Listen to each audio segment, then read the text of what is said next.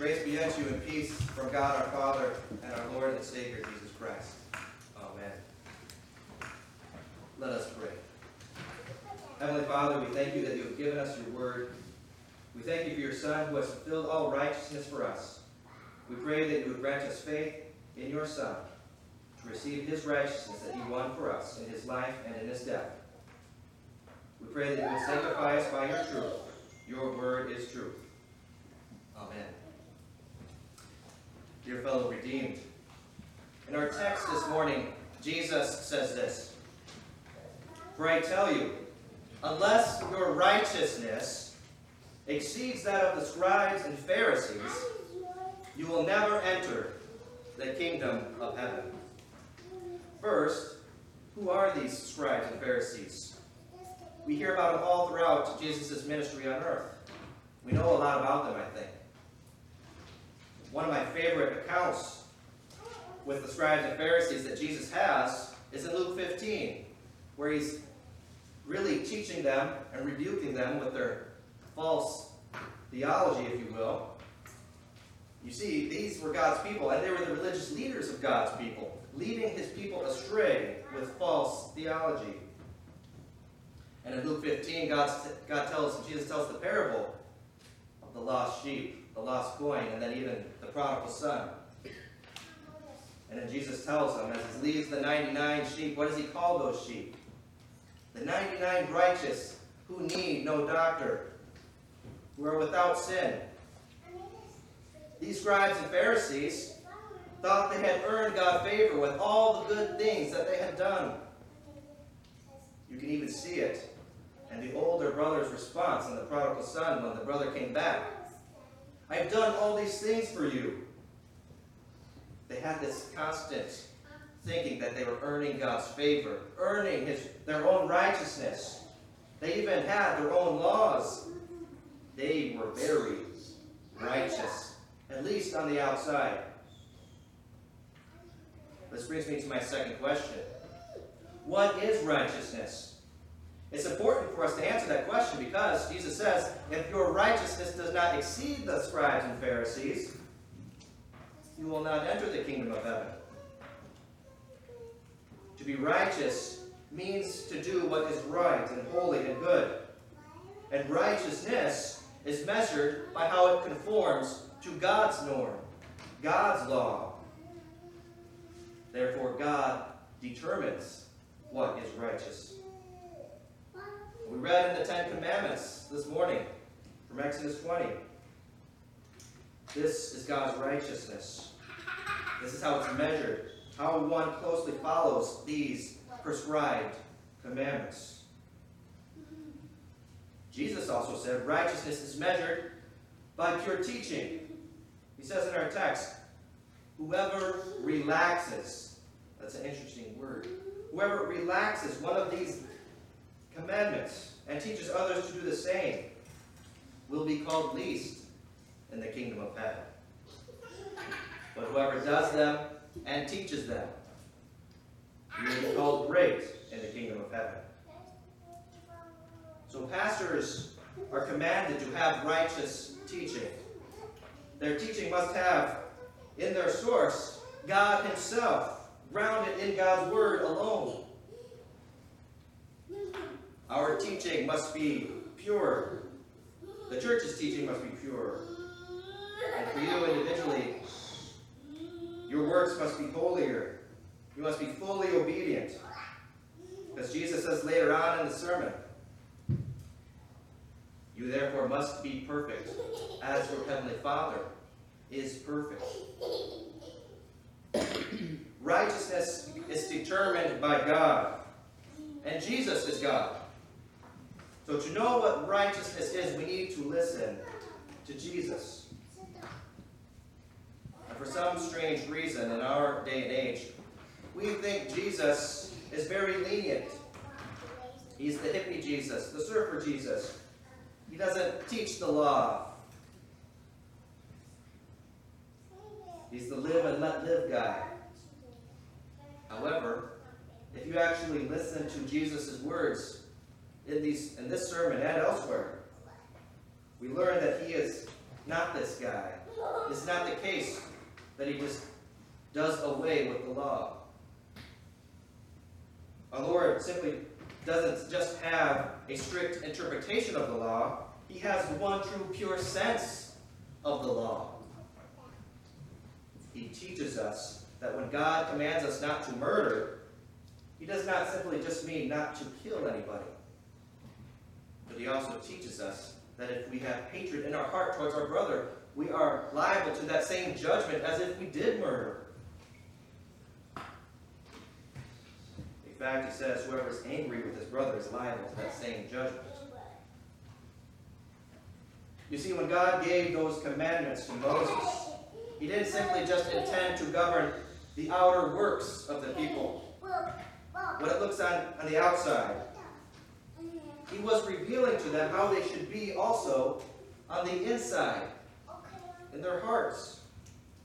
And so Jesus often criticizes the scribes and the Pharisees for their backward teaching on the law. Listen to what Jesus says here. Woe to you, scribes and Pharisees, you hypocrites! For you are clean on the outside. You clean the cup and the plate, but inside they are full of greed and self-indulgence. You blind Pharisees! First clean the inside of the cup and the plate, that the outside also may be clean. Later on, he also compares them to whitewashed tombs the tombs, very clean on the outside, but still rotten corpse on the inside. Jesus is interested in the judgment of God, not men. Because God is the one who determines righteousness. And God looks at the heart. And Jesus teaches us, for you to be righteous, you must also be righteous on the inside. So Jesus doesn't only say that you are a murderer if you are angry with your brother. He says that if anyone looks on a woman with lust in his heart has committed adultery already. Everyone who divorces his wife, except on the grounds of sexual immorality, makes her commit adultery. And whoever marries a divorced woman commits adultery. These are Jesus' words. Jesus teaches that we ought not retaliate against those who hurt us, and to love and pray for those who are our enemies. And we are to give to the needy in secret, so that our reward is only from God. So if you want to be righteous and have righteousness that exceeds the scribes and the Pharisees, you must obey the commandments in the fullest, not simply in action, but in thought and word. So I have a question for you. Are you righteous? Does your that of the scribes and Pharisees? It might be easy to criticize the, the, the scribes and Pharisees because Jesus does it so often.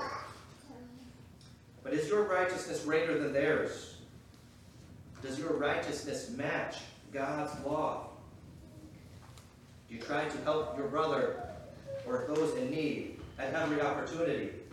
Do you pray for those who harm you? Perhaps you have never physically committed fornication or adultery, but have you lusted after a man or a woman who is not your spouse? Have you held a grudge? Have you coveted that which is not yours? Have you been lazy or dishonest? Have you loved God with your whole heart and diligently listened to his word? Unless your righteousness exceeds that of the scribes and the Pharisees, you will by no means enter the kingdom of heaven. I certainly hope you are all honest with yourselves here this morning. To see that you are not righteous. I am not righteous. Our righteousness falls well below God's holy mark. By your own works, you cannot enter the kingdom of God. Rather, you are, and we are all doomed to hell in our own righteousness. Yet, let me read you something very interesting later on in the Gospel of Matthew. Jesus later says to the chief priests, these religious leaders, these elders, in chapter 21, he says this Truly I say to you, the tax collectors and the prostitutes, they go into the kingdom of God before you. For John came into the way of righteousness, and you did not believe him. But the tax collectors and the prostitutes did believe him. And even when you saw it, you did not afterward change your minds and believe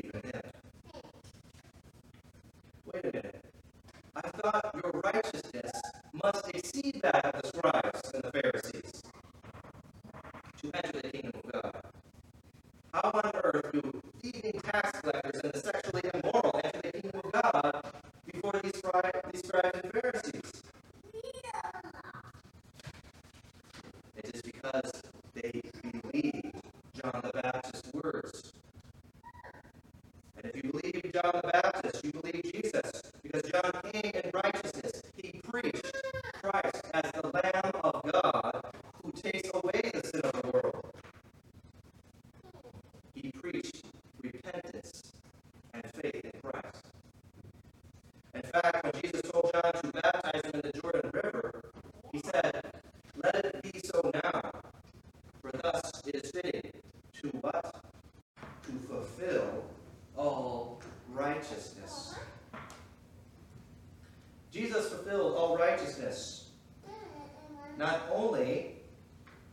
By doing and fulfilling all of God's commands the you shall not murder, you shall not commit adultery, love the Lord your God with all your heart, soul, and mind. Jesus fulfilled the entire will of God. Listen to what he says in our text. I have not come to abolish the law and the prophets, but to fulfill them.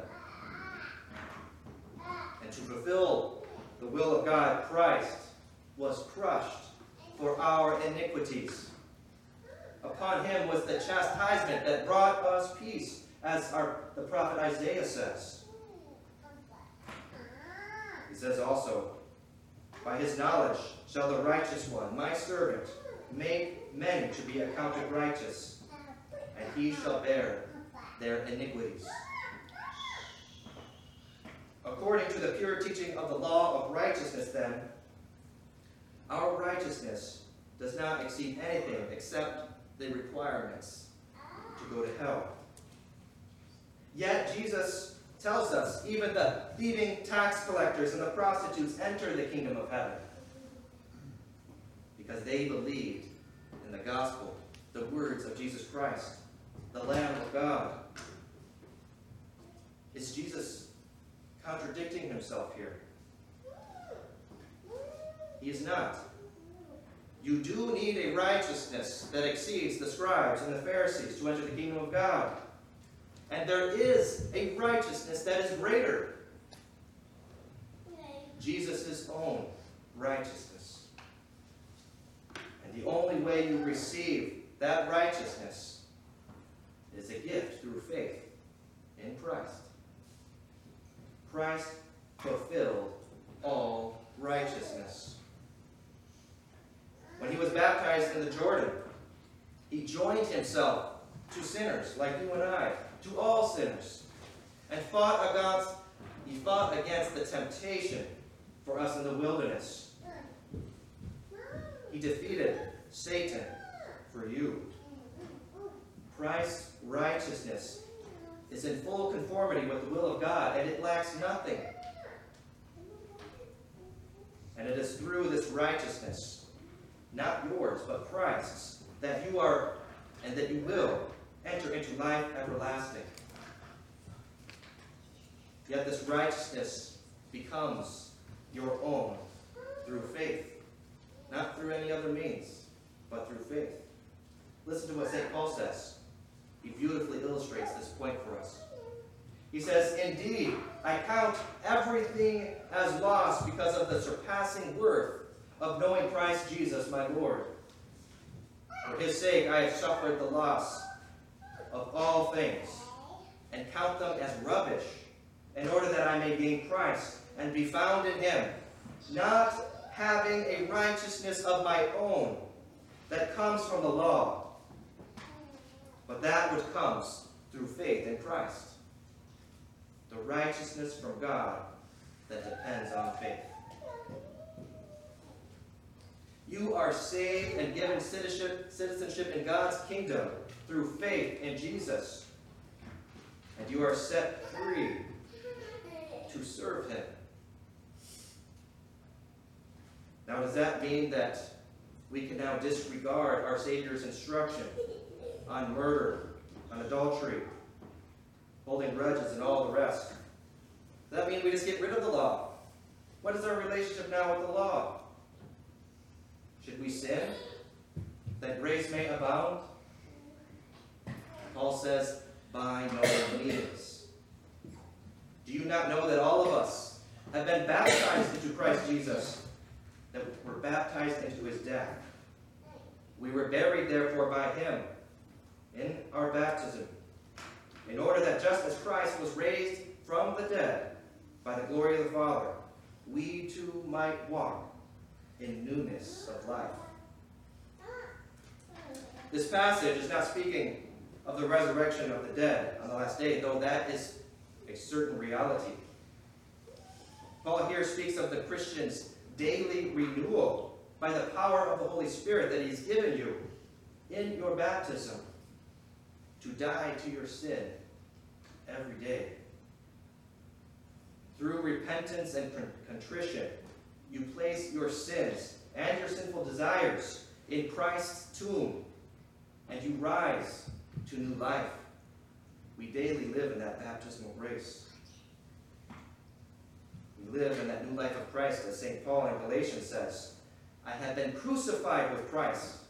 It is no longer I who live, but Christ who lives in me. Through faith in Christ Jesus, Jesus lives in you, working righteousness in you through the power of the Spirit. So Jesus teaches that the outward works do not make a person righteous.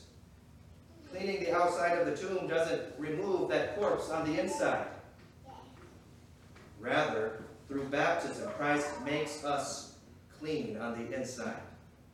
It is through his washing, his cleansing that makes us clean. And then he produces those good works, a righteousness in you that exceeds the righteousness of the scribes and Pharisees, because it is Jesus' righteousness, the greater righteousness, because it is through faith in Jesus. Righteousness that serves your neighbor even when he hates you.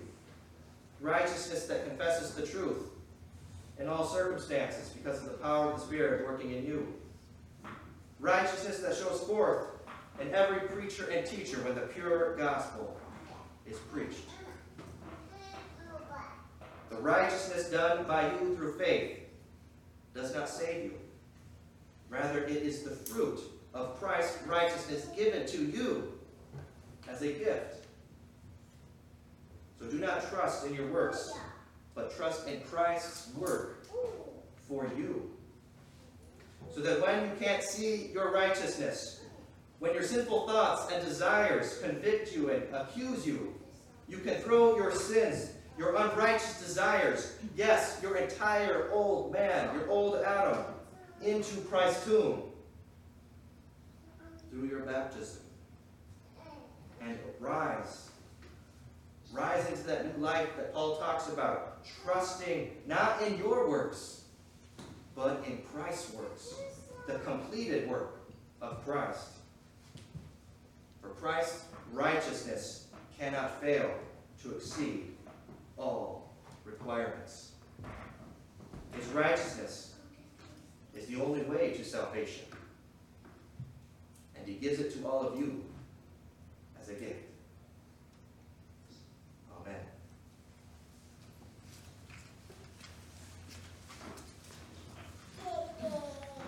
Please rise for the blessing. Now may the grace of God, which surpasses all understanding, keep and guard your hearts in Christ Jesus to life everlasting. Remain standing for the prayer of the church.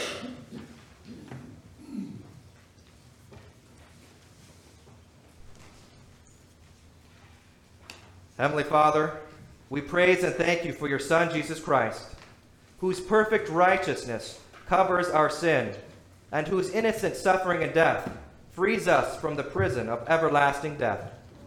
Lord, in your mercy. Heavenly Father, you have purchased us from the power of sin, death, and the devil through the waters of holy baptism, and made us your children. Grant that we may count ourselves as dead to sin and alive to you in Christ Jesus, serving our neighbors in love and looking for the resurrection that is, that is ours in your Son. Lord, in your mercy. O Lord, you gave the law that we might know your will and live as your holy people. Increase in us true fear, love, and trust in your saving word and your holy name, that we may have no other gods but you. Guide and bless all fathers and mothers, pastors and teachers, as they bring up children in the discipline and knowledge of the truth. Lord, in your mercy. Lord, we pray that you would uphold our president, our governor, our legislatures and judges, our local leaders, and all who serve in our armed forces. Grant peace graciously, O Lord, in our time, for there is no other who fights for us but you. You only, O Lord, our God. Lord, in your mercy. Heavenly Father, we pray for all who are in danger, poverty, sickness, necessity, and temptation. Care also for all who are persecuted for the sake of your holy name. Comfort them with your Spirit, that in all of this they may recognize your fatherly will and finally be rescued in your grace. Lord, in your mercy. Lord God, you desire not the death of a sinner, but rather that he would turn from his evil way and live. We flee to your mercy in Christ Jesus. Grant that we may ever believe and never waver. Lord, in your mercy. Lord God, Heavenly Father, we confess that we are poor, miserable sinners with no good in us. Our hearts and our flesh and blood are so corrupted by sin that we are never in this life without sinful desires. Therefore, we implore you, forgive us our sins. Let your Holy Spirit so cleanse our hearts that we may love your word, abide by it, and by your grace be saved forever. Through Jesus Christ, your Son, our Lord, who lives and reigns with you and the Holy Spirit, one God, now and forever. Amen. Our Father, who art in heaven, hallowed be thy name. Thy kingdom come, thy will be done, on earth as it is in heaven. Give us this day our daily bread, and forgive us our trespasses, as we forgive those who trespass against us. And lead us not into temptation, but deliver us from evil. For thine is the kingdom, and the power, and the glory, forever and ever.